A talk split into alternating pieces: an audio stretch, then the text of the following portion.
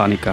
Púška, nepúška a podobne. Každý utekal tým svojím smerom z toho stanu, v tom negliže, ako sme boli. No a teraz čo, jak sme sa tam vonku zišli, tak no teraz čo, tak sme začali robiť randál.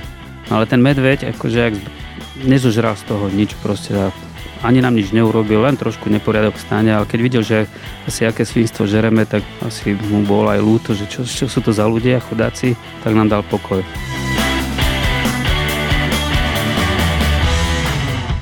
Tento podcast vzniká v spolupráci so športovým portálom sportnet.sk a jeho reklamným partnerom Doxbet.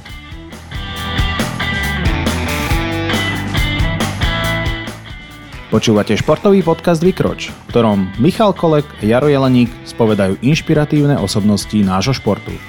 Pridajte si podcast Vykroč vo vašich podcastových aplikáciách a sledujte nás na Facebooku, Instagrame alebo na vykroč.com a nezmeškáte žiaden zaujímavý rozhovor. Ahojte priatelia, vítajte pri počúvaní rozhovoru s mužom, ktorého priťahujú extrémne výpravy do extrémnych podmienok.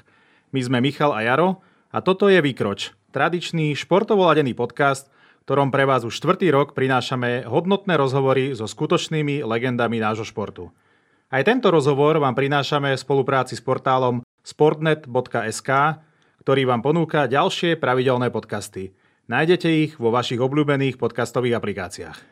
Vo svete uznávaný, doma možno trošičku menej ako by si zaslúžil, priťahovaný mágiou polárnických dobrodruhov sa ako prvý Slovák vlastnou nohou postavil na severný a neskôr aj na južný pól. Sympatický hrdina s veľmi silnou vôľou objavovať a posúvať vlastné hranice. Legenda slovenského polárnictva Peter Valušiak. Vítaj u nás v podcaste Vykroč. No, ďakujem, ahojte. Peťo, ahoj. Ako sa cíti polárnik, keď je vonku takmer 20 stupňov, takmer na začiatku novembra? No asi ak tá príroda trošku pomílená, lebo nie, nie, nie je to tak, jak to má byť. Tiež by som bol radšej, keď by už bolo chladnejšie a už by som mohol niekde pobehovať. Miroslav Jakeš, legenda českého polárnictva, ktorého určite veľmi dobre poznáš, hovorí, že mráz je jeho najlepší kamarát. Kto alebo čo je tvojim najlepším kamarátom? Mojim no, priatelia, ako ja ten mraz, eh, neviem, no mraz je krásny, ale na pocit, ako ja, nemám rád tiež zimu, proste ako každý normálny človek mám rád teplo, čiže keď mi je zima, tak mi je zima jak vám. Len tam je to skôr otázka toho nastavenia v tej hlave, že či si to tak pripúšťam alebo nie, ale v princípe ja som teplomilný človek, čiže ja sa rád aj na slnečku vypečujem trošku. Púšte mi nevadili, čiže mám rád aj teplo. No. Vráťme sa teraz úplne k tvojim začiatkom. Ako si spomínaš na svoje detstvo v rodnom Poprade pod Tatrami? V akej rodine si vyrastal? Bol si najbližším okolím vedený k aktívnemu pohybu? No, môj detko bol taký cestovateľ skáček, on sa sa narodil v Čechách, detko bol v Čech a babka bola Nemka a vlastne ona s ním precestovala celé Československo až sa usadili v Poprade, kde som sa vlastne našim narodil, len tí boli ešte vlastne študenti vysokej školy, takže oni v podstate išli hneď do Bratislavy a ja som vlastne z Bratislavy väčšinou potom v podstate v takým už tých 4-5 rokov pendloval medzi Bratislavou a Popradom. Čiže všetky prázdniny, čo existovali, tak to som strávil tam a Našťastie aj maminy bratia to boli tiež takí, že športovci, takže už v útlom veku som sa dostal aj na gerlach v batohu. Takže mal som pekné zažitky, akože naozaj okolie, nielen Vysoké Tatry, ale aj to celé okolie nádherné. Proste tam sú také zákutia, ktoré len miestni pytliaci poznali a keďže detko sa občas trošku aj si išiel niečo chytiť, čo nemohol, tak mal som aj iné zážitky. Čo ťa viedlo k myšlienke stať sa polárnikom? Čítal si Amundsenové, Scottové či Shackletonové príbehy, ľúbil si zmrzlinu a zaspával si v zime pri otvorenom okne? No nie, tak ako v podstate cez ten nejaký vývoj, ja som predtým ešte pomerne dlhodobo hrával volejbal na také kvázi, nie že vtedy profesionálne, ale vlastne dosť aktívne, lebo sme mali v podstate, sme boli vrcholové stredisko, takže k inému športu až počas ešte strednej školy som sa vlastne nedostal. No a k lezeniu som vlastne potom a k takýmto horám som vlastne pričuchol viacej až potom na tej vysokej škole. No a naozaj k tomuto polárnicu, tak to som sa dostal úplne, úplnou náhodou proste ešte keď som bol na vysokej škole, tak strašne sme snívali, že dostať sa niekedy na Špicbergy, trošku tam za ten polárny kruh. A ani vo sne ma nenapadlo, že ma raz osloví kamarát, že či nechcem ísť na Zem Františka Jozefa. Poprvé som ani nevedel, kde to je, lebo v tom čase Zem Františka Jozefa bolo vedené ako Zem Lomonosova. Naše atlasy boli z ruštiny, akože, jak, jak to bolo doporučené názvy, takže keď mi zavolal proste, že či chcem ísť v lete s ním na Zem Františka Jozefa, tak som povedal, že Neviem, či budem mať čas. Myslel som si, že to je niekde k moru sa tam niekde plahočiť proste. tak som to išiel hľadať, Google nebol, tak som hľadal po atlasoch, po slovníkoch, až kým som nezistil, že kde to je a čo to je. Tak som s takou malou dušičkou zavolal, že no mám teda čas. A on že, no dobre, tak si zožen dvoch ľudí, jednu babu, jedného chalania a ideme na zem Františka Jozefa. Máš jednu úlohu, treba postaviť loď z Matildy, z takých nafúkovacích valcov, to, z toho sa robili rafty. A že máš z toho urobiť tak, aby to bolo aj na plachtu, aby to mohlo ísť na plachte, aby to mohlo ísť aj na motor. No ja, čo som v živote na nejakej jachte na, na ničom nebol, tak som dostal teda dosť závažnú úlohu a stávali sme to na Zlatých pieskoch a bežali stávky na nás, že či to vydrží 10 minút, 15, 30 minút, proste mali z nás všetci naokolo tí vodáci veľkú srandu, no ale nakoniec to dopadlo dobre a tak som sa vlastne dostal za polárny kruh a potom sa to už na mňa nalepilo. Severný pól je najsevernejšie miesto našej planéty, leží v Severnom ľadovom oceáne. Pokusy o jeho dosiahnutie a preskúmanie sa začali už v 19. storočí, ale úspešnými sa stali až v 20. storočí. Prvým, ktorý o sebe tvrdil, že stál na Severnom póle, bol v roku 1909 Američan Robert Peary. Dnes sa to však spochybňuje a v roku 1926 preukázateľne ponad pól vo vzducholodi preletel norský polárník Roald Amundsen. Ale až v roku 1948 sa ľudstvu podarilo dosiahnuť severný pól ľudskou nohou. Úspešná bola sovietská výprava. Prečo bol severný pól po Zemi dosiahnutý až 37 rokov po tom južnom? Je nejaký menej atraktívny alebo viac náročný? Tak vo všeobecnosti tá Antarktida znie tak honosnejšie, je to kontinent, akože pevnina v podstate a stále to má taký väčší cven, keď niekomu poviete, že ste boli na južnom pole, tak to wow, keď severný pol, tak OK. OK, no asi tak, no. Ja som to aj tak vnímal, že keď som sa vlastne dostal do Antarktídy a bol som tam niekoľkokrát, čiže aj na južnom pole, ale pre mňa to bolo skôr opačne. Pre mňa tá Antarktída nemala až taký cvenk, ako mal vlastne ten sever. No. Je to vyslovene, to bola v podstate možno, že viac menej taká aj politická záležitosť, dosi čo jak uzurpoval, kdežto tam na tom severe tam z tých krajín si mohli malo čo tam nejaké tie Anglicko alebo Amerika uzurpovať, lebo však tam nič není. Kdežto z tej Antarktidy sa snažil potom každý už aj neskôr ukrojiť niečo, akože tak toto je naše územie a podobne. No. Ty si Severný pol dosiahol v roku 1993 ako člen prvej slovenskej expedície do týchto končín. Ako si povedal, um, kto stojí na Severnom pole, um, vlastne nestojí na kontinente, na pevnine, stojí na plávajúcom ľade. Pevný bod Severného pólu je totiž v hĺbke 4 km pod uh, nohami. Aj na pole je vlastne človek iba chvíľu, keďže o chvíľu ho ten driftujúci ľad v podstate posunie ďalej. Slovenská výprava vtedy, na rozdiel od ostatných, ktorí spolu rýchlo utekli do bezpečia, zostala na pole alebo v tej oblasti, nebezpečnej oblasti 9 dní. Zo stanice Slovensko 1 ste robili merania a výskumy. Dobitie polu však podľa slov účastníkov nebolo prechádzkou rúžovým sadom. A ako to teda v roku 1993 bolo a ako sa vtedy navigovalo? Bola už um, GPS-ka? Keď sa vrátim trošku tak spätne, tak túto expedíciu vlastne teraz je nejaké výročie. Pán Zoriča, ktorý bol jeden z tých, čo to aj sponzoroval, umelec, ktorý vlastne vyrobil tú plastiku, to, ten polárny kvet, vlastne tú skladenú krásnu plastiku, tak akurát má teraz v novembri nejakú výstavu, kde ma tiež pozvala vlastne akože spomienková akcia k tomuto, takže som si to akurát oprášil, lebo priznám sa, že to je už veľmi ďaleko a bohužiaľ v podstate z týchto účastníkov, čo tam boli, sme iba dvaja nažive. To mala byť taká akcia, kde v podstate prvýkrát sme chceli ísť, mali sme byť rozdelení e, na dve skupiny. Jedna mala byť športová a jedna mala byť vlastne taká, čo nás bude čakať tými lietadielkami, s tými Jan dvojkami na, na pole.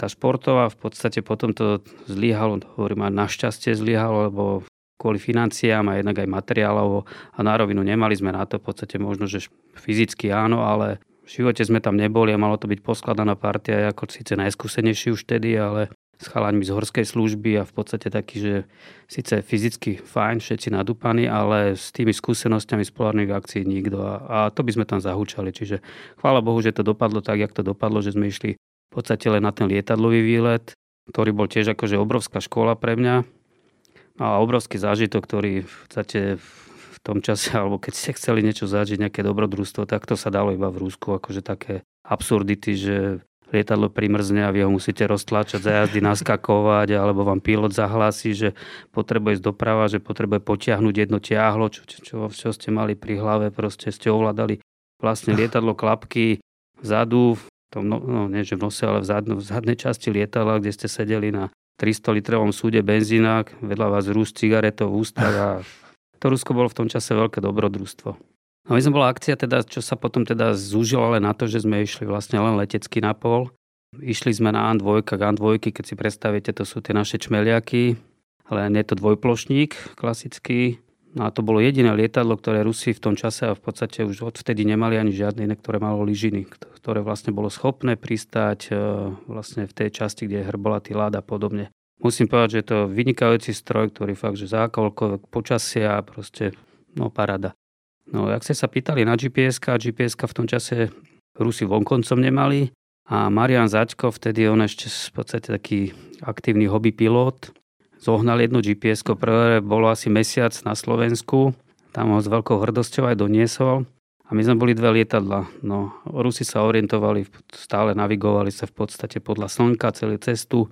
A Maroš sedel v druhom lietadle a ten ho s hrdosťou ukázal a začali sa navigovať podľa gps Až do momentu, kým nedošli baterky. No len to bolo prúseriak mraky, pretože my sme leteli kvázi samostatne, my sme išli takže na očný kontakt, ale zrazu to jedno lietadlo preč, my, my sme si leteli svojím smerom, ale ich nikde. Až im došiel benzín, museli tankovať, tak pristáli a mali, neviem od koho šťastie, proste, že my sme pristali a vystierovali sme z Tvetlice, ale my sme boli za takou ľadovou bariérou, oni boli z druhej strany. Nie, čiže mali obrovské šťastie, že sme sa takto videli, lebo tam by vás ani pán Boh nenašiel, pretože oni už nevedeli svoju polohu, tí Rusi sa stratili, potom ju získali až keď si sadli na zem a my sme im dali koordináty, tak tedy sa zase zorientovali a sme mohli letieť ďalej. No ale niekedy tá technika je aj, aj na škodu. No. Mm.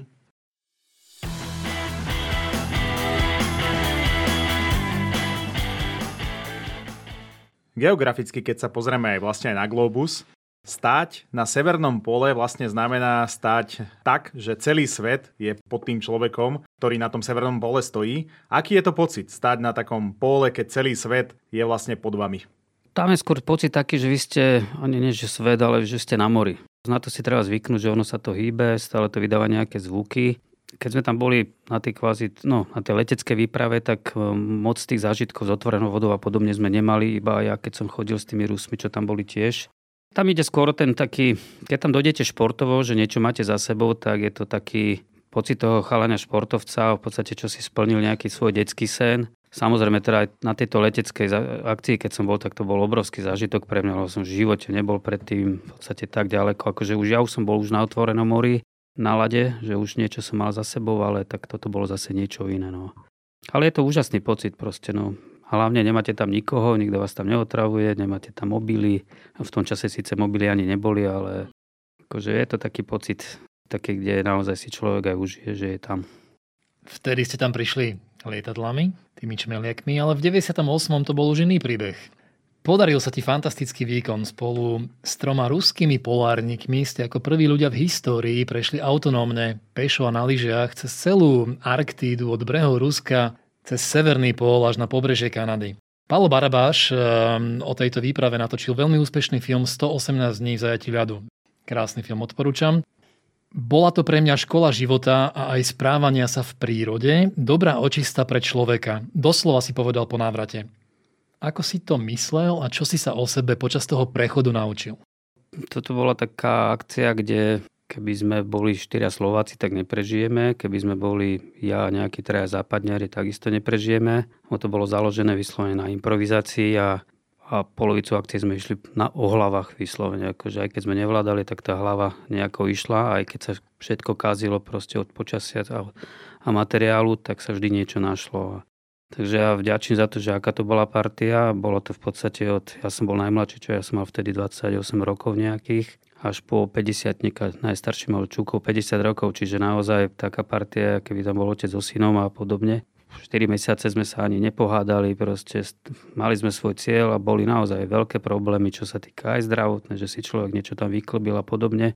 Ale v rámci toho, že to bola taká fajn, silná partia, tak sa to všetko nejakým spôsobom zvládalo, akože bez, bez nejakého problému. Ani jeden deň sme si tam nepripustili, že by sme tam mali zostať, že by tam niekto mal zahynúť alebo niečo sa stať, proste aj keď to tak nejak vyzeralo. Samozrejme, akože kopec dramatických situácií tam bolo, ale hovorím, bolo to vyslovene vysoká škola, improvizácia a potom tá očista, čo tu spomínaš, tak to je, vieš, no tam keď šlapeš, tak v podstate sa môžeš rozprávať sám so sebou alebo ten ďalší buď pre tebou, alebo za tebou a každý si je ponorený do tých svojich myšlienok a ono keď to trvá týždeň, dva, tak v pohode si povie, že to sa môžem vyprávať, ale 4 mesiace, keď sa človek vypráva sám so sebou, tak možno, že je to na palicu, ale skôr je to, hovorím, taká vnútorná očista, taká pračka na hlavu. Áno, je to veľakrát o hlave a sám hovorí, že úspech eh, niekedy zo 60% závisí od psychiky. Ako sa však psychická odolnosť a charakter budujú?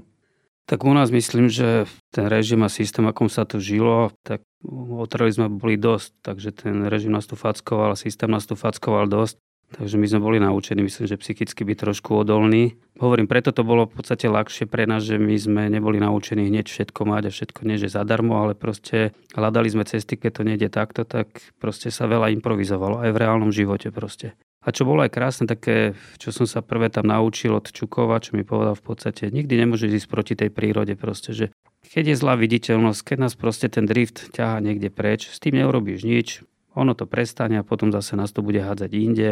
Proste stále si sa musel prispôsobiť alebo v tej prírode chovať tak, že s takou jednak pokorou, ale jednak v podstate nič proti nej neurobiš. Čiže vôbec sa rozšova na tým, aj dneska nás to odplavilo 12 km naspäť, no nič, tak sme zmerali, tak sme tam, ideme znova tam proste. Že vôbec sa z toho nerobilo nejaké tragédie alebo niečo také, takže aj takéto niečo som sa tam naučil. Už sme viackrát spomenuli, že Severný pól nie je pevná zem a nedá sa na ňom umiestniť vlajka permanentne označujúca ten Severný pól. Rusi sa vynašli, asi vieš ako, umiestnili tú vlajku, neviem, či to má podobu vlajky alebo akú to má podobu, ale umiestnili to na, na morské dno a deklarujú tak svoj nárok na, na toto teritorium, teritorium Arktídy. Rusi boli a sú v Arktíde dominantní stále. Určite aj ty si si s nimi niečo pozažíval, no spomeň nám niečo, čo si také s nimi pozažíval. No úplne povedané, ja, ja som zažil ešte tú, tú éru, kým mi nešibalo z toho nacionalizmu tak, pretože naozaj je pravda taká, že ono sa ten nacionalizmus trošku aj stupňoval a to s tou ponorkou a s tými vlajočkami, tak to je už úplná absolútna blbosť proste. To je takéto ruské hurá a ideme. Tí obyčajní ľudia, všetko sú to prostí, normálni ľudia, veľmi srdeční proste a mám tam veľa priateľov a proste tí naozaj nemajú nič spoločné s tým, čo sa tam deje teraz, ale Cítil som to tiež tam, lebo v podstate každý rok, ja som v podstate posledných, no teraz už je to pár rokov dozadu, čo som nebol, ale venoval som sa vlastne takému guidovaniu, chodil som sprevádzať ľudí takým expedičným spôsobom na severný pól, čiže sa išlo posledné 2 stupne zemepisné, čiže 220 km posledný stupeň. A to sme chodevali v podstate každoročne v apríli, tá akcia tam trvala len mesiac a robili to vlastne ruskí priatelia. Jasne zastrešené to bolo cez nejakých tých papalašov ruských a každý si tam nejaké tie svoje peňažočky prihral, ale v podstate jedine Rusi to vedeli zorganizovať, lebo to v podstate sa vymykalo všetkým normám. Proste tam sa na mesiac vybudovala základňa, 200-100 km od pólu, to je v podstate, keď si zoberiete zo Špicbergov hore sa lietalo, tam pristávalo turbolietadlo, v podstate to bol vojenský výsadok, keď sa robila tá základňa, že na padákoch zhodili traktor, stáli posádku nejakú, a oni behom 24 hodín vyrobili pristávaciu dráhu na, na tom lade a behom 24 hodín už tam pristávalo prvé lietadlo so stafom. A behom 48 hodín už prišli prví rekreanti, takýto expedične a lebo tá akcia tam trvala len 3 týždne proste, lebo tie kryhy sa jednak hýbe, láme. Častokrát sa stalo, že aj lietadlo pristávalo, akurát sa tá kryha rozlomila, ale tak tí piloti sú tam naozaj že machri, takže otočilo sa naspäť. Pre nás, čo sme chodili do Ruska, tak to nebol nejaký extra že zážitok, ale pre tých Američanov a podobne, tak tí majú celoživotný, lebo lietadlo sa otočilo. Čo sa týka toho, tak som, oni tam, vlastne Rusi majú pravoslavný sviatok Páska, ak máme my Veľkú noc, čiže to tiež koncom apríla. No a tam sme sa stretávali vlastne s týmito papalášmi, lebo oni tam chodili si na výlet, na Veľkú noc a robili si svete, vlastne omšu na pole. A stretol som sa tam aj s ministrom Čilingarom, kamarát sa s ním ešte dokonca tak pekne opil, že mal jeho uniformu, ten išiel v jeho kabate. No, ešte sme prezidentovi kričali do telefónu Gura, Gura, to bol vtedy ešte Medvedev, no ale to boli ešte také tie normálne časy a postupne aj z toho Čilingarova spravili, on chudáka tiež, to bol minister pre Arktidu, Antarktídu a o seno Veľkej Rusy a v podstate robenie si týchto vlajočok. No keď majú Američania južný pól, tak prečo my nemôžeme mať severný pól takto označené. No. Strašné peniaze to stojí a tam ľudia nemajú čo do úst, ale je to tiež taký spôsob, ako sa tam niektorí ľudia realizujú. Žiaľ. Okolo nás zúri globálna klimatická zmena a jej efekt je vraj najviac viditeľný práve v Arktíde. Arktická ľadová pokrývka, ktorá na niekoľkých miestach dosahuje hrúbku až 5 metrov, sa rapídne stráca. Táto situácia priamo ovplyvňuje prežitie mnohých živočišných druhov, napríklad aj polárnych medveďov. Uvedomuješ si pri svojich opätovných návratoch do Arktídy premeny Arktídy vplyvom klimatickej zmeny, alebo to nie je na pohľad viditeľné? Je to na pohľad viditeľné. V podstate úplne takým jednoduchým príkladom. Tam ľad zamrzne každý rok 1 meter plus minus. Keď tam nájdete krihu, ktorá je 4 metre hrubá, čiže je to štvoročný ľad. Keď sme ešte šlapali my cez e, severný pol, vlastne, tak sme mali taký pekný, pekný prierez, že cez čo sme vlastne išli, čiže kľudne, videli sme tam aj štvoročné lady, štvoročné kry, proste hrubé. Postupne, ak som tam tie roky ostatné, čo som tam chodieval, tak nájsť už dvojročný lád už bol problém. Že väčšinou je to jednoročný lád, maximálne dvoj, troj, štvoročný, to sme tam už v podstate ani nevideli. No a je to problém, že zimy sú krátke a tuhé, a potom prúdko zase nastúpi leto, že tak, jak v podstate podobne jak tu, lebo pre nás je severný pol je vlastne kuchyňa počasia pre severnú, severnú pologulu a pre južnú pologulu je zase Antarktída kuchyňa počasia. Čiže keď je hore teplo, tak my budeme mať takisto teplo. Keď je nedostatočná ľadová pokrývka, tak bude teplá zima takisto proste, lebo to more to ohrieva. Takže je to tam vidieť. Už samotný prechod, keď sme robili v tom, to bol 98., tak my sme chytili El Nino a bolo to vidieť. My sme mali máji tam dokonca Niekedy sme mali aj plusové teploty, ešte to sme sa behali okolo pólu. Pršalo nám tam proste, všetko sa roztápalo, mali sme množstvo otvorenej vody, ktoré ako za bežných situácií tam nemalo čo robiť, čiže tá klíma je naozaj trošku akože pošahaná. Je to tu aj z geologického hľadiska sa samozrejme býva oteplenie, ochladenie zeme, ale nepamätám si to, jak to bolo akože tých pár miliónov rokov dozadu, ale nerobilo sa to zase až tak skokovito. Proste to, to, to postupne by malo byť postupné oteplovanie, postupné ochlaďovanie, ale toto je vlastne všetko o extrémoch. No. A extrémne asi nie je nič dobré. No. Kvíz síce nerobíme, ale dám ti jednu otázku. Poznáš pôvod označenia Arktída? Arktis. Arktos? Priznám sa ti, že keby si to mal 3 roky dozadu, vedel som to, ale už po covide som hlava derava. Je to Peťo grécké slovo Arktos a označuje čo? Medvedia. Medvedia, presne tak, označuje medvedia. Medveď, alebo polárny medveď je ďalšie špecifikum tejto oblasti. Ne, nenájdeme ho v Antarktíde, ale práve na Arktíde. Povedz, či si sa s nimi stretol a aké riziko predstavujú pre polárnické výpravy ľadové medvede? No ja som mal to šťastie, že stretol som sa s nimi aj v lete. Ako keď som bol v názemí Františka Jozefa, tak ja som tam bol dvakrát raz v lete. To bol ten august, čo sme tam boli a potom som tam bol v apríli, čiže v zime. A v lete musím povedať, že my sme boli vtedy Greenhorni, keď sme vystúpili z tej našej loďky zbadali sme medveďa, zobrali sme foťák a utekali sme za medveďom a fotiť. A keď som tam bol v zime, tak som si uvedomil, že keby sa ten medveď otočil a začal ísť opačným smerom na nás, tak neviem, čo by sme urobili, lebo v tom lete majú čo žrať. Proste nie sme v ich vlastne jedálničku. Dokonca sme mali v lete postavené tak dva stany oproti sebe, v strede sme si ohník robili z naplavaného dreva a prišlo malé medveďa. A my sme mali ešte salko vtedy a tak, tak sme mu dali tú konzervičku tam bokom a nech si to líže, išli sme ďalej, ďalej preč. Prišla medvedica, chňapla to medveďa, ako najprv mu dala, vyfackala ho, sňapla ho a zobrala ho preč. Proste žiadne také, že išla nás riešiť. Nie. Ona jeho zobrala, že tu nemáš čo robiť a išla preč. domov. Dokonca mám fotku, no už tie fotky sú už také, že to je nepoužiteľné, ale sme si odfotili, že ak je túleň a vedľa neho leží na ľadovej kryhe medveď proste. To je pekné na tej zveri, že oni nezabíjajú, keď nemusia, čiže keď je hladný, zabíja, ale proste to je ten rozdiel medzi človekom a zvieraťom, že on zabije len keď musí, proste kvôli, kvôli potrave. Samozrejme sú chore typy alebo podobne, ale tak to sú vynimoční jedinci, čo zabijajú len zo srandy. Ako sa vyhnúť tomu nebezpečenstvu? Že dá sa to nejako obísť, alebo čo treba robiť? No, asi neponúkať salko? No jasne, samozrejme neponúkať nič, ale pri tých v zimných zase šlapaniach, tak to je taká lotéria, pretože ten medveď, on je samotársky a čo sme mali strety, tak mali sme aj príjemné strety. Boli strety, keď sme museli aj zastreliť medveďa, že už, už to bolo také, že už nás napadol a vlastne išiel po nás. A mali sme strety príjemné, také, že bola z toho nakoniec sranda. Napríklad aj na zemi Františka Jozefa v zime sme Varili sme si večeru a boli sme v stane, štyria sme boli a vtedy som experimentoval s jedlom, sme skúšali, možno si pamätáte, sojové meso, Jasné. ale sa predávalo ešte také neuchutené a, a plus niekto ma ukecal, že petrolové variče sú lepšie, lebo majú väčšiu výhrevnosť ako benzínové. Tak som si zobral petrolový varič a na tom sme si robili to sojové meso. Tým, že petrolový varič má tie výpary o mnoho viacej ako ten benzínový varič, tak to sojové meso všetok ten sajrad petrolový nasával a keď, ste to, keď sa to teda uvarilo, ak sa to uvarilo, tak to chutilo, ako keď ste si na benzínke e, karimatku namačali do tých mlák pod autom alebo podobne proste. Mm. No a toto sme si túto dobrodku varili a zrazu sa ozvala rána a medveď vstane. Rovno v kuchyni, ako takto asi 40 cm odo mňa, buchol.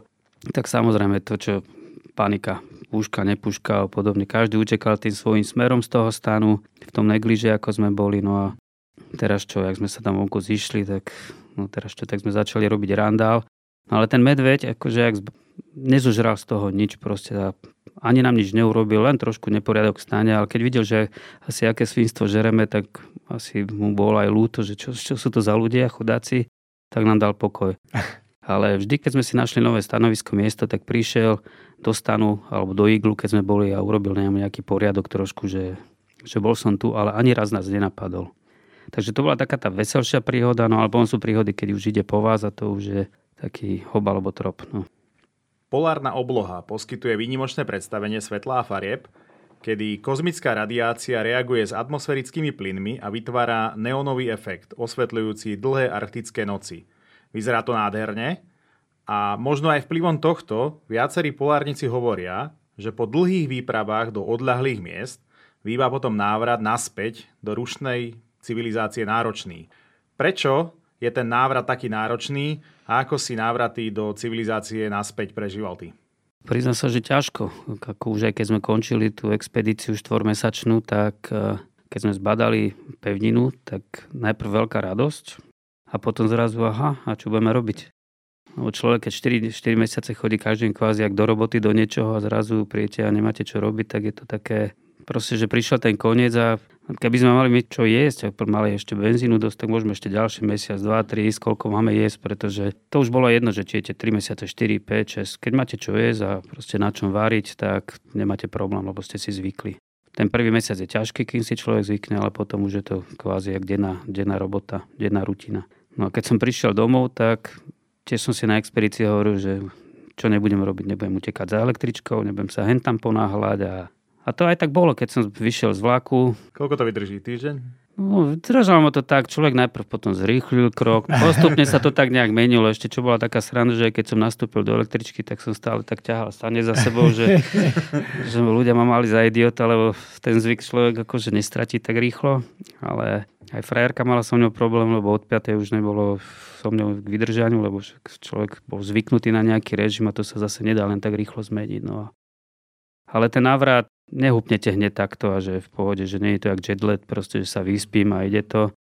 Priznám sa, že trvalo mi to dlho a ešte som sa aj zašiel do Vysokých Tatier ku kamarátke na chatu a tam som bol myslím, že skoro pol roka a strašne mi to pomohlo sa trošku dostať do tej civilizácie nejakým spôsobom.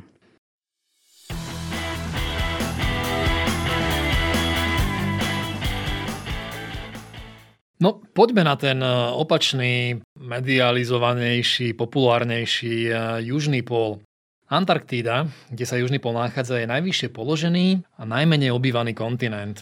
Priemerná nadmorská výška Antarktidy dosahuje 2200 metrov a samotný južný pól leží vo výške 2765 metrov. Je tam množstvo trelín a extrémna zima často aj minus 50 stupňov. Vzrušujúci súboj o prvenstvo na tomto pole vyhral v decembri 1911 už spomínaný Nor Amundsen, ktorý v slávnych pretekoch 34 dní predbehol Angličana Scotta, ktorý bohužiaľ pri návrate spolu zahynul. Prvým Slovákom, ktorý sa na južný pol postavil, bol nikto iný ako Peťo Valušiak v roku 1996.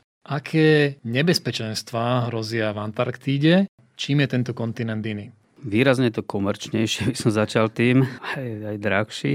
No samozrejme, je to kontinent plný akože, takých e, protikladov. Ako krásne to pobrežie a vlastne tie horské pásma, že tie sú úžasné. Keď sme behali tam po tých kopcoch e, Ellsworth Mountains, tak to bolo naozaj, idete na kopec a nikde nikoho a proste fakt, že ďaleko, ďaleko nikde nikoho ani stopa, kopec kopcov, kde ešte ľudská noha nestála. A potom vlastne, ak idete k polu, tak už je to len taká biela púšť, čiže hore dole, hore dole. Čiže to už je také zase nič záživné. Maximálne spestrenie, že padnete do nejakej jamy alebo do nejakej trhliny, ale v tom je tá Arktida krajšia, že tam je každý niečo iné. No ale tie hory, to pobreže je nádherné. To naozaj, to sa dá vidieť len tam. Aké nebezpečenstvá hrozia v Antarktide? Najväčšie nebezpečenstvo v Antarktíde sú tie trhliny. Mm-hmm. Čiže nie sú tam ľadové medvede, nie je tam žiadna zver, čo by ťa tam mohla napadnúť, ale tie trhliny. Treba si to predstaviť tak, že vlastne južný pol je taká kopula, ktorá je opretá o tie pobrežné vlastne o kopce a cez nich sa tá kopula vlastne prelieva smerom dole keď idete od mora, tak idete z nulovej nadmorskej výšky a zrazu sa musíte cez tie kopce prehúpnúť do 3000 metrov. A vlastne ideš cez kopec, ale už neklesneš zase na nulu, ale už si vlastne zostávaš v tej výške. Čiže špláš, špláš do kopca a už potom si na tom ľadovci.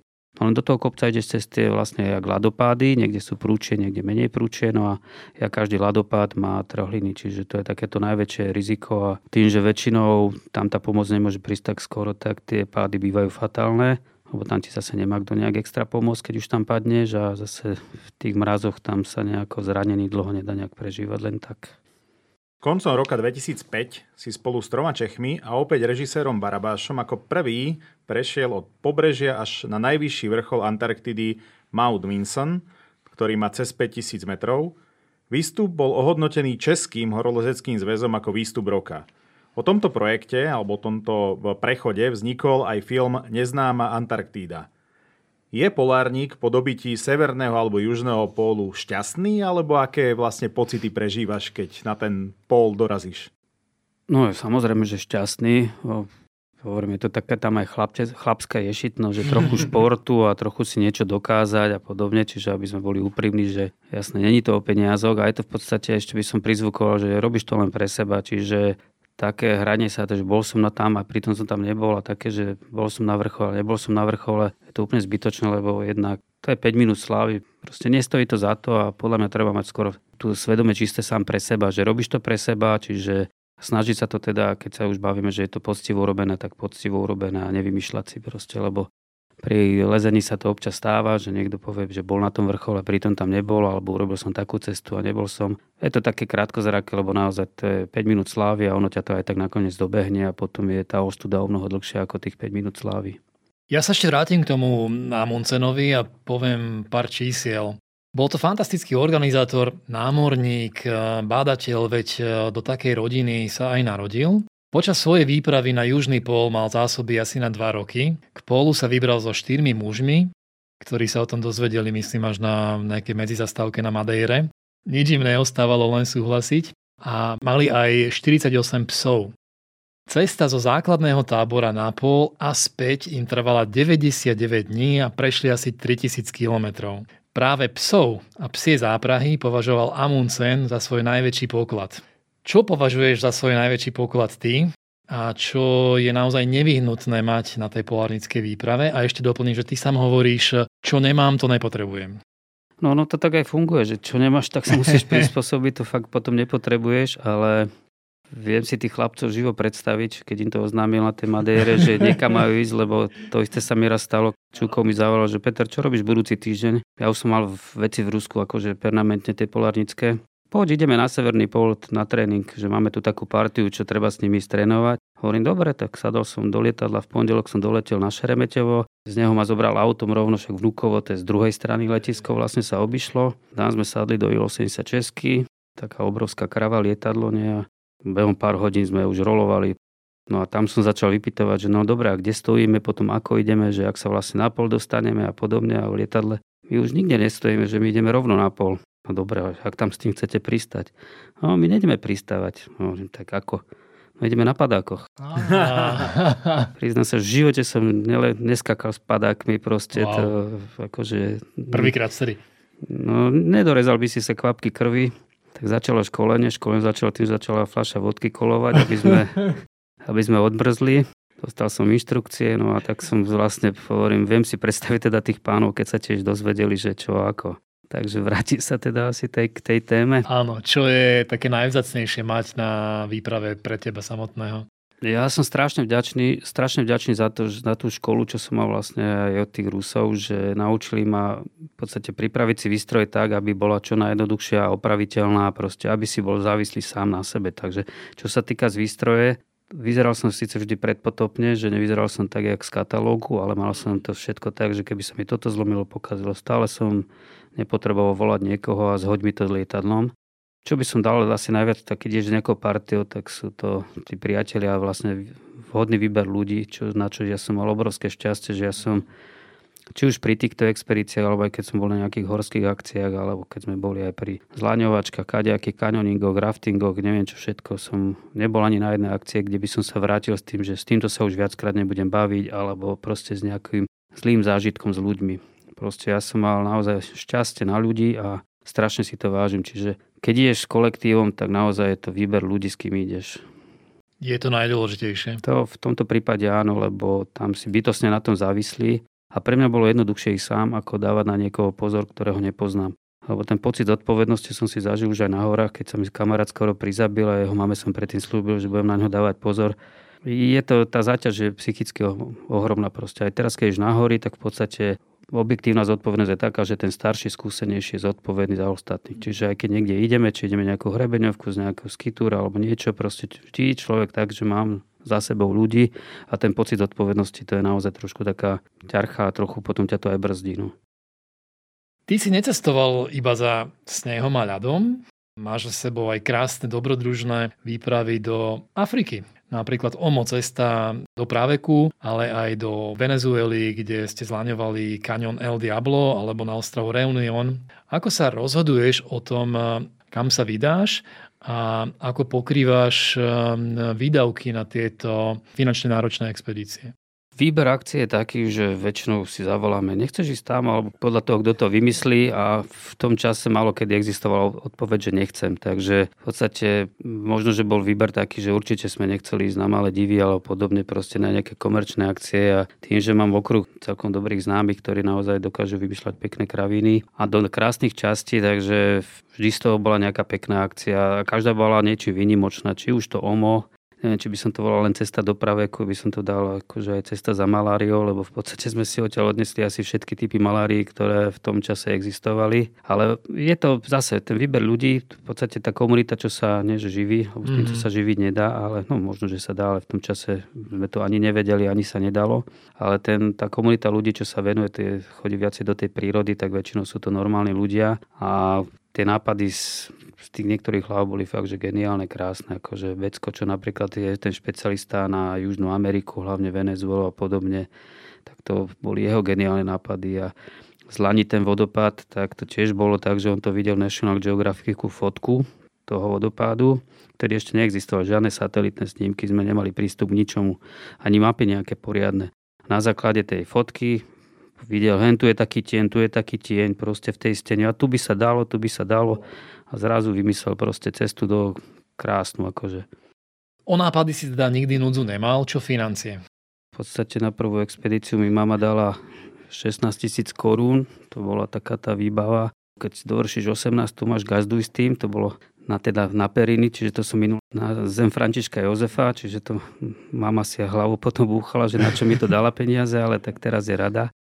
V podstate prvé expedície som si riešil hypotékmi a v podstate konečne som teraz dve doplatil, čo bolo ešte za sever, ešte mi zostala jedna malička a už budem mať expedície staré vyrovnané. Išlo to z vlastného rozpočtu a niečo, samozrejme nejaký sponzoring, maličké peniaze, ale fakt, že to je skôr nič. Také ako OMO a podobne, to sme si všetko platili z vlastného vrecka. Ja som sa vlastne jeden čas živil aj výškovými robotami, takže cez sezónu sme makali, vyseli kade tade a potom, jak prišlo, sa ochladilo, tak som bol buď na juhu, alebo bol som na severe, alebo plus tieto akcie sa robili.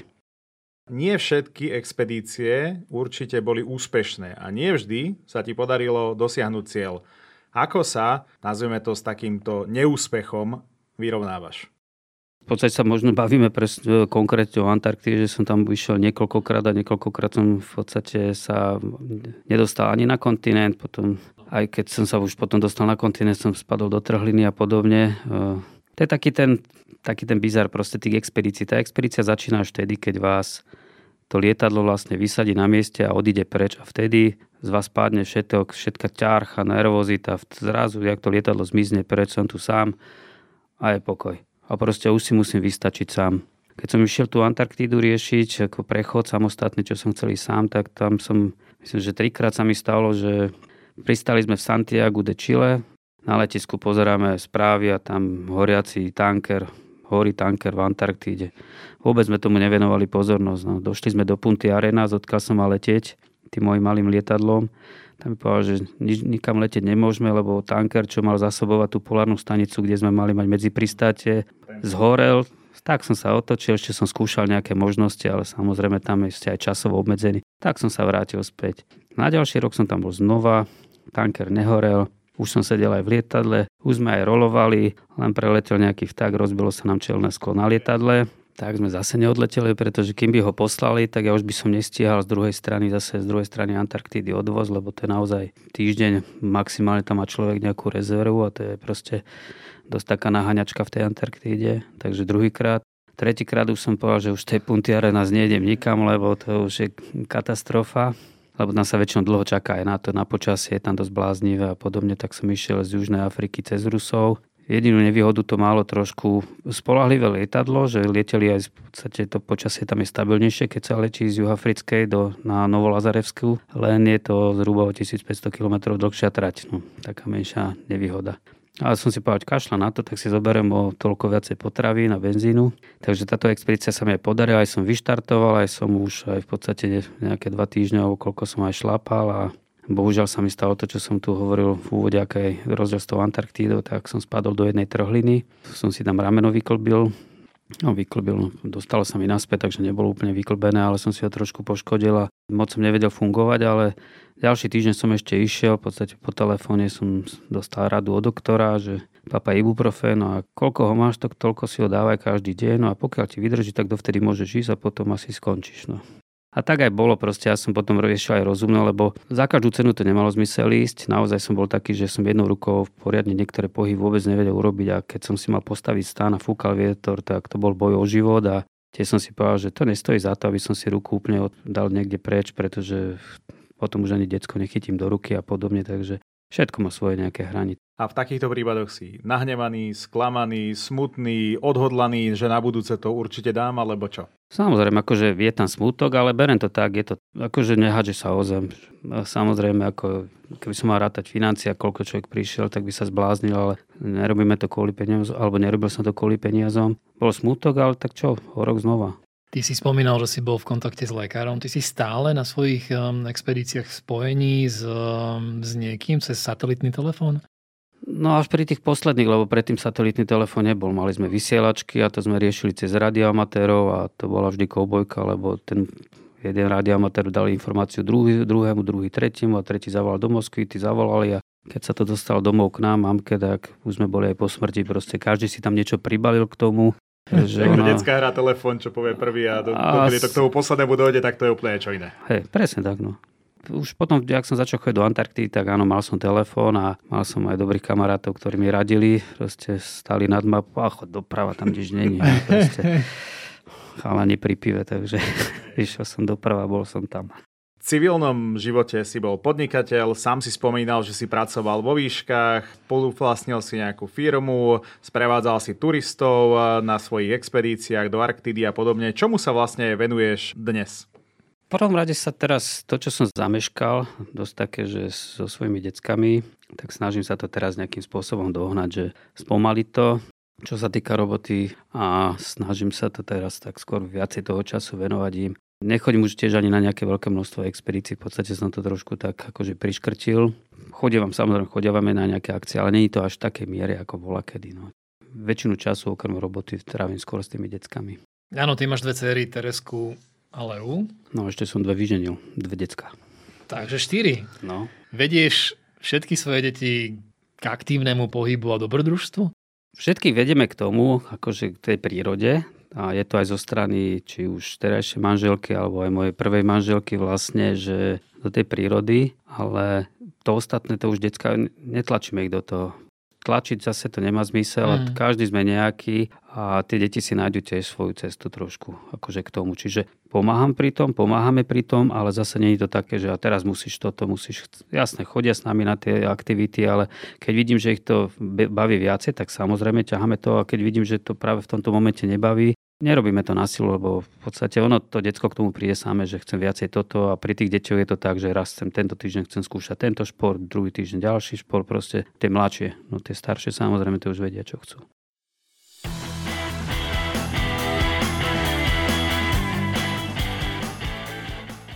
Limitom na polárnických výpravách je, sú potraviny a benzín. Chcem sa dotknúť e, tých potravín. Čo funguje v chladných podmienkach najlepšie? A platí, že ak máme radi slaninu a čokoládu, sme na polceste k dobytiu nejakého polu. No určite. Tam platí jednoduchá zásada. V podstate telo je vykurované masnými kyselím. Samozrejme, že ten, kto sa vyzna do toho, ten mi tu vie trošku aj protirečiť, že dá sa to aj niečím iným, ale keď tam príjete, tak samozrejme máte úplne iné chute. Tuto by ste toľko slaniny v živote nezili, čo tam. Čiže telo si to samé pýta. Proste tam žijete aj lyžičku oleja bez problémov, kdežto tu človek to nedá do seba. To samotné telo si vypýta to, to čo potrebuje. Naozaj tie veci sú tam také masnejšie, výrazne masnejšie, ako keby sme šli na letnú dovolenku niekam, kde si zoberiem zeleninový šalát a vystačím s tým. Tá čokoláda takisto je to kalorické jedlo, ale samozrejme na čokoláde čisto by ste neprežili. Na slanine áno, ale na čisto čokoláde asi nie. Zo slaniny si zuby nepokazíte. Ako sa správne obliec do polárneho chladu a na čo sa polárnik teší celý deň? Asi to nebude teplá sprcha. No to je taký klasický kolobek, že človek, ak ráno stane, tak sa celý deň teší, že kedy konečne zaláhne do spacáku a keď zaláhne do toho spacáku, ktorý je studený, tak sa zase teší, že kedy konečne z neho mhm. vstane a bude šlapať, lebo jedine vtedy mu je teplo. No a oblečenie funguje ten istý model v podstate, ako u nás vrstvica, s tým rozdielom, že netreba napríklad ani v Arktíde, ani v Antarktíde, netreba nejaké membranové veci, keďže v princípe tam neprší. V Antarktíde tá veternosť je o mnoho väčšia, čiže tam viacej fúči, ale v podstate tam treba mať nejaké tie základné vlastne vrstvenie ako u nás, s tým, že človek keď šlape, tak naozaj nepotrebuje byť viacej naobliekaný, ako keď ide túto nahoriť. Keď makáte, tak ten výdaj máte v podstate rovnaký. V momente, ak zastanete, tak vtedy človek na seba dá nejakú tú veľkú bundu a podobne a ide do tepla. Ale pri tom šlapaní je to v podstate podobné, jak tu. Ale nohy treba mať suchu, to je zásada. Nohy a prsty. No. Nevadí, keď sa spotím? Nevadí. Nevadí. No keď sa spotíš, ono, keď, máš, keď si navrstvený, tak vlastne sa ti ten pot dostane na tú poslednú okay. vrstvu. No a, a tá je medzi to, dajme tomu to fukerkou a to nejakou mm-hmm. polártečkou, čo máš na sebe, to je medzi tým. To dáš dole a vlastne za seba to len okefuješ, proste vyprášiš a spodné tielko vlastne máš uh, suché. Ako v takýchto podmienkach riešiš e, toaletu a očistu tela? Očistu tela neriešiš nejako, lebo tam sa nemáš kde zašpiniť, zaolejovať, no zaolejovať, špinavý si od a podobne, ale telo je tiež naučené, takže tam tá spotreba, alebo šetrí v podstate všetky minerály, čo môže, takže možno si to len namýšľame, ale človek tam tak nesmrdí ako u nás, ne, že keď sa človek spotí, takže tam sa nepočíš len tak, že sedíš, ale proste keď robíš nejaký výkon. Čiže telo je tam naozaj nastavené na šet, ten šetriaci mód čistenie zubov a podobne. Ono je to krásne, keď je človek hladný a zrazu tu kúsok klobásky nájde, takže ono tiež to má nejaké svoje čaro, keď si tie zuby človek neumie a postupne tam niekde v tých krízových situáciách niečo nájdeš. Že sa nám Pálkovi v Antarktíde stalo, chcel robiť veľa hygieny, som ho upozorňoval, že kašli na to, nerob tú hygienu nejakým spôsobom, lebo šetríme benzín a variť, kvôli tomu vodu teda nebudeme. Ale tak ešte kým bolo, tak si namočil zubnú kevku a do horúcej vody a umil si zuby. Super, na druhý deň samozrejme tá kevka zmrzla. Na druhý deň urobil to isté, ale potom ak urobil tri zábery v ústach, tak všetky tie štetinky mu chudákovi zostali v puse. No a vyzeral vtedy, ak máte roldor dvere, tak tie štetinky dole, čo sú tie protiprachové, no chudačisko. My sme si lovili klobásku, on si lovil chudák tieto štetinky z úst. No. Odtedy kevku nenosí. Nie, určite nie. A to ale tak. No, noviny sa nám čítať nedajú a podobne na záchode, ale v podstate ak malá potreba sa vykonáva počas spánku, samozrejme človek má to nutkanie chodiť na záchod viacej, lebo je tam chladnejšie, takže tam si v podstate už taký malý prostatik a ešte máš od toho ďaleko, tak na to používaš vlastne ako tú čúraciu fľašu, ktorú máš u seba. A to sú tiež také akože momenty, keď sa ráno zobudíš a to vidíš na tom kolegovi, ktorý má zdesený výraz tváre, že buď sa mi to snívalo, lebo spácak je permanentne mokrý znútra a teraz sa prázdna fľaša, či sa mu to snívalo, alebo či sa naozaj vyčúral, alebo či sa vyčúral mimo fľaše. Prekvapenie každé ráno. Stávali sa aj takéto príhody. No. Najchladnejšie obývané miesto na našej planete je ruská dedina Oymyakon na Sibíri s rekordnou chladnou teplotou minusovou minus 71 stupňov. Navštívil si toto miesto? Ako sa tam žije? Majú ťažké život títo ľudia, ale tá teplota na pevnine je príjemnejšia ako na tom mori, že tá zima je suchá. Ja som zažil iba nejakých 60 niečo stupňov, 66 bolo myslím, že. Priamo tam alebo niekde? Nie, nie, nie, nie, to bolo, keď sme vlastne štartovali na Severný pol a čakali sme, kým sa oteplí trošku. A tá zima je v podstate, keď nefúka, taká magická doslova, lebo fakt vám niečo poviete, všetko vám praští, proste tam vidieť proste, ak tá para, ak sa vám kryštalizuje vlastne ten výdych z úz a v podstate to páda dole, sneží z toho Čiže je to také čarovné, ale kým nefúka, tak je to v pohode, ale aký menší závan vetra, tak to hneď cítite proste, že to je, je to zima fakt, že jak remeň. Keď je tá zima suchá, tak nevadí. Tak Bratislavská vlhká minus 1, 0 je horšie ako minus 20 v Tatrách proste to. A to isté platí aj tam. A tí ľudia sú na to zvyknutí, v podstate žijú taký život, že tam je naštartované auto 24 hodín, tam všetko vrčí ľudia tam fungujú normálne proste, či je 50 stupňov, 60 stupňov. Samozrejme, deti majú zakázané nejaké vychádzky a podobne, lebo pre tie deti samozrejme sa začnú šantiť aj bez čapice, keď je zima. Si to neuvedomujú, že môžu omrznúť, takže deti väčšinou mávali zakázané školy, keď boli trošku nižšie teploty.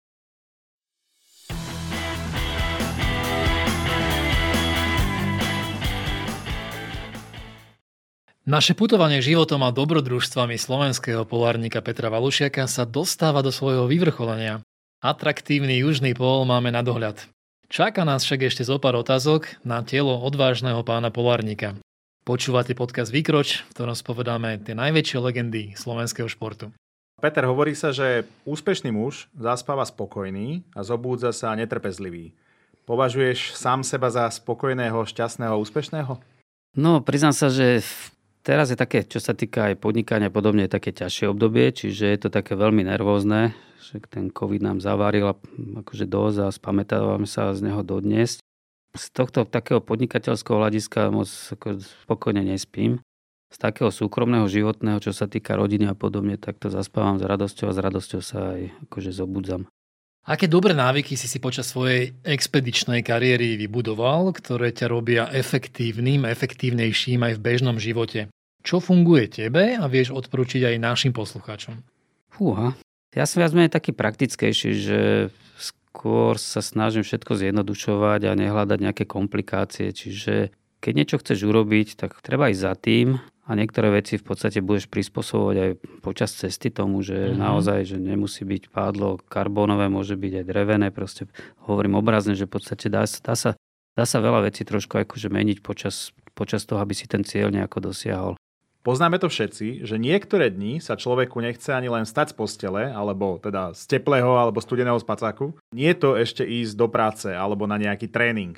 Ako sa motivuješ aby si dokázal udržať sebadisciplínu a kde prípadne hľadaš motiváciu, keď ju stratíš? No neviem, ono to bolo aj výchovou trošku dané. Akože samozrejme, ťažko sa motivuje na to, aby si skoro ráno vstával a išiel niekde makať, ale keď máš tú, tú iskričku pred sebou, tú hviezdičku, za ktorou ideš ten cieľ, tak tam nejaký veľký problém nebol, ani, ani není.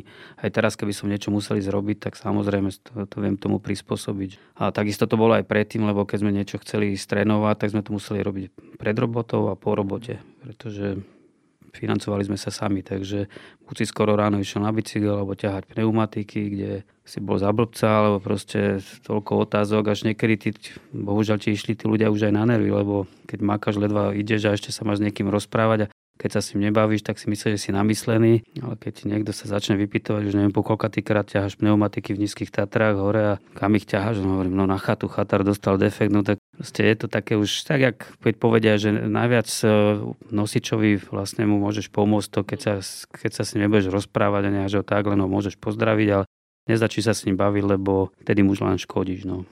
Sny sú zadarmo, ale ciele majú svoju cenu. O čom ešte sníva Peter Valušiak a čo máš v pláne zrealizovať, dajme tomu, o 50 rokov? Tak ja by som sa na, rád na niektoré tie destinácie dostal aj so svojimi deťmi a im niečo ukázal. Akože to ma mrzí, že kopec tých vecí, čo si tu aj menovali, že aj to OMO a podobne, to sú veci, ktoré už naše decka ani keby chceli neuvidia, lebo... Je to preč. Je to bohužiaľ preč a v podstate tá príroda naozaj sa mení milovými krokmi a naozaj niektoré veci už im asi ukázať nebudem môcť. A najstaršie má teraz koľko? Najstaršia má 17, bude mať 18. No.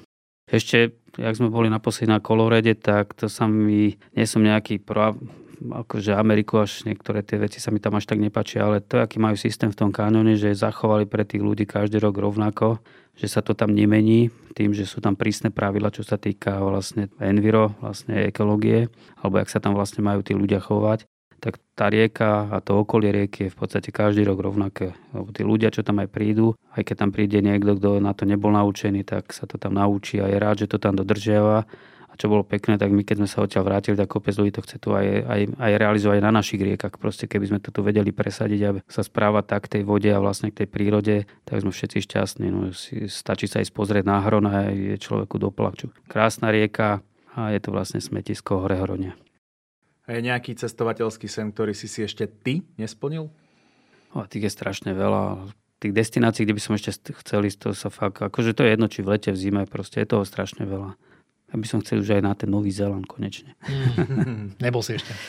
No skoro som tam išiel, lebo tam som sa mal vrátiť z Antarktidy po prechode. Tam sme mali vlastne prísť tak na takej lodičke, ale žiaľ nevyšlo to. No. Veľmi pekne sa s tebou rozpráva, ale sme limitovaní časom. Napriek tomu dáme ti ešte jednu takú našu zatváraciu záverečnú otázku, našu štandardnú, ktorú pokladáme každému jednému hostovi. Keďže sme podcast eh, Výkroč, ako ty vykračuješ do každého jedného nového rána? Máš nejaký obľúbený ranný rituál a vstávaš ráno na budík alebo na nadšenie? Ja ráno vstávam bez budíku, to vám potvrdí aj moja žena. Nadšenie? No ráno, ja nemám problém ráno vstávať, akože načenie a hneď ma vyoblizuje psíska a rituál? Už, rituál už je za nami. Máš nejaké raňajky obľúbené? Alebo... Nemám. Ako, nemám takéto rané rituály. V podstate, čím je človek starší, tak ten rituál sa zvrhne na to, že musí ísť rýchlo ráno na záchod a potom začne rituál, ale u mňa je to tak, že ja vstávam v rodine prvý a v podstate začne s tým, že zvery, zvery mi robia rituál, pretože každé jedno zviera, čo máme doma, či už je to kocúr alebo psi, tak majú takú tú prvú pozornosť ránu odo mňa a majú dobre naučenú, lebo keď ju nedostanú, tak sú všetci takí podraždenejší. Tak ešte doplním tú otázku. Približ nám rituál, ktorý panuje na polárnickej výprave na severný alebo južný pol ráno. No ráno je to tiež v podstate všetci utekajú von, zostanú sa vyčúrať, proste niekto nevydrží tak už aj na veľkú, ale je to nevýhoda, lebo ešte tie zima, ale ráno je to v podstate čo najskôr vlastne sa zbaliť, proste rýchlo sa obliesť, čiže to trvá fakt, že čím si rýchlejší, tým si dlhšie v teple a rýchle raňajky a čo najskôr vypadnúť preč, lebo vtedy, ak sa hýbeš, tak ti teplo. Takže ten rituál je veľmi rýchly, tam proste rýchlo obliecť, rýchlo nájsť a keď sa už šlape, tak už je potom pohodička, už to tempičko si volíme a, a už sa môžeme rozprávať. Dámy a páni, to hovorí Peter Valušiak, legendárny slovenský dobrodruh a polárnik, aj vďaka ktorému môžeme z pohodlia našich teplých domovov obdivovať krásu najchladnejších miest našej planéty. Peťo, nech je tvoj životný príbeh inšpiráciou pre všetkých našich poslucháčov, obzvlášť pre tých, ktorí majú dobrodružnú dušu. Ďakujem pekne za rozhovor, želáme ti naďalej veľa energie, vášne, odvahy, osobnej i rodinnej pohody. Nech sa ti darí vo všetkom, čomu sa venuješ a venovať budeš. Ďakujem pekne.